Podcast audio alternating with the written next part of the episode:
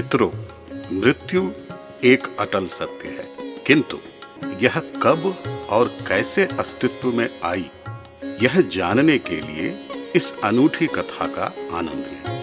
महाभारत की अद्भुत कथाएँ, धारावाहिक पाँच, कथा चौदह, मृत्यु की उत्पत्ति कब और कैसे हुई।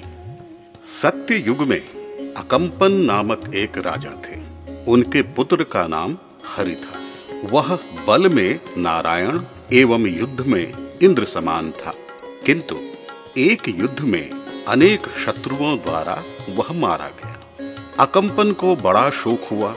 पुत्र शोक का समाचार सुनकर देवर्षि नारद उनसे मिलने गए।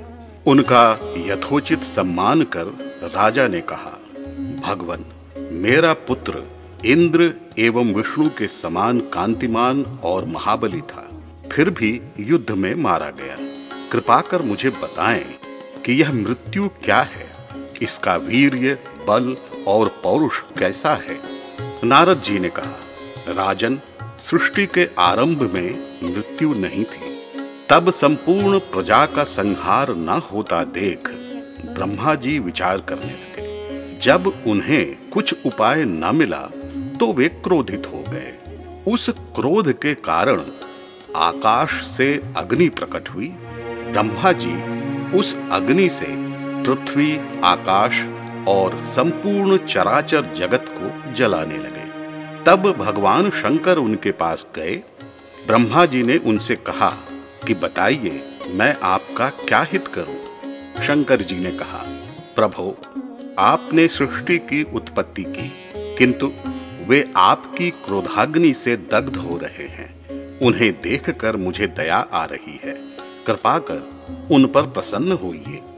ब्रह्मा जी बोले, पृथ्वी देवी जगत के भार से पीड़ित हो रही है। इसी ने मुझे संहार के लिए प्रेरित किया। कुछ उपाय न पाकर मेरा क्रोध चढ़ गया। शंकर जी बोले, भगवान, आप क्रोध न करें। संपूर्ण जगत नष्ट हो रहा है। आपका क्रोध शांत हो। ऐसा मुझे वरदान दीजिए। नारद जी ने कहा, भगवान शंकर के ऐसा कहने पर ब्रह्मा जी ने उस अग्नि को अपने में लीन कर लिया। ऐसा करने से उनकी इंद्रियों से एक स्त्री प्रकट हुई। उसका रंग काला, लाल और पीला था। उसकी जिहवा, मुख और नेत्र भी लाल थे।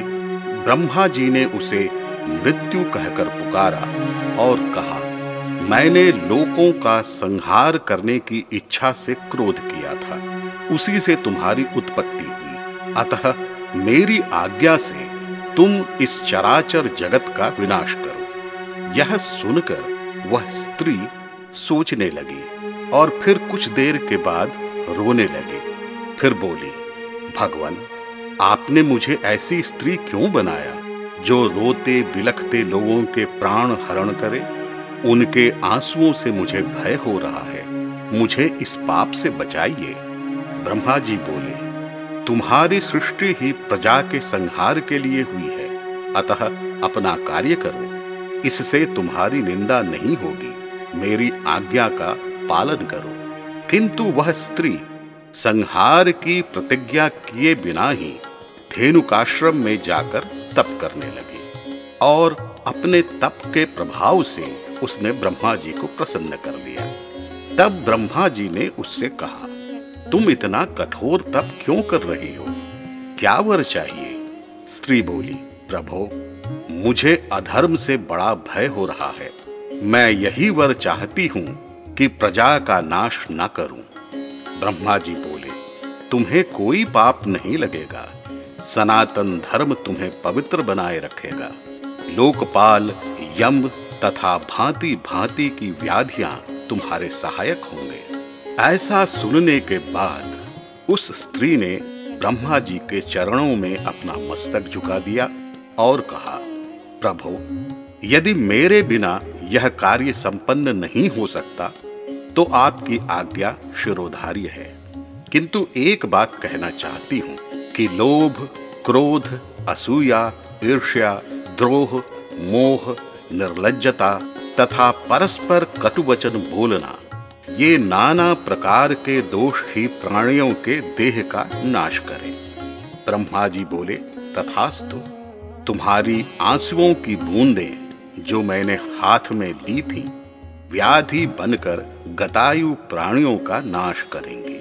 तुम कामना और क्रोध का त्याग करके संपूर्ण जीवों के प्राणों का हरण करो।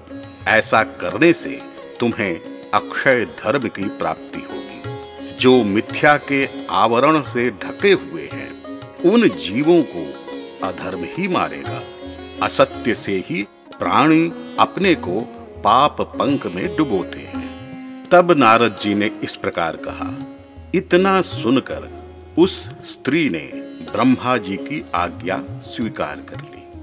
तब से ही वह अनासक्त भाव से प्राणियों का अंतकाल आने पर उनके प्राणों को हर लेती है।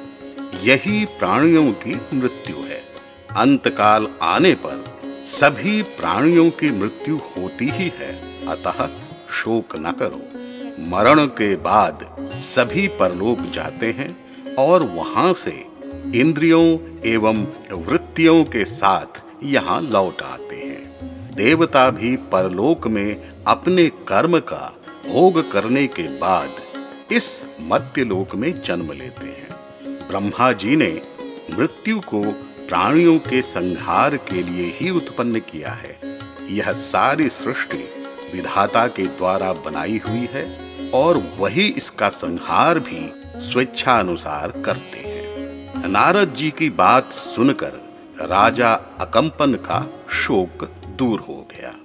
इस प्रकार ब्रह्मा जी ने मृत्यु को जो आदेश दिया है, वह निरंतर अपना कार्य उसी प्रकार करती रहती है। सभी प्राणियों के लिए मृत्यु एक अटल सत्य है।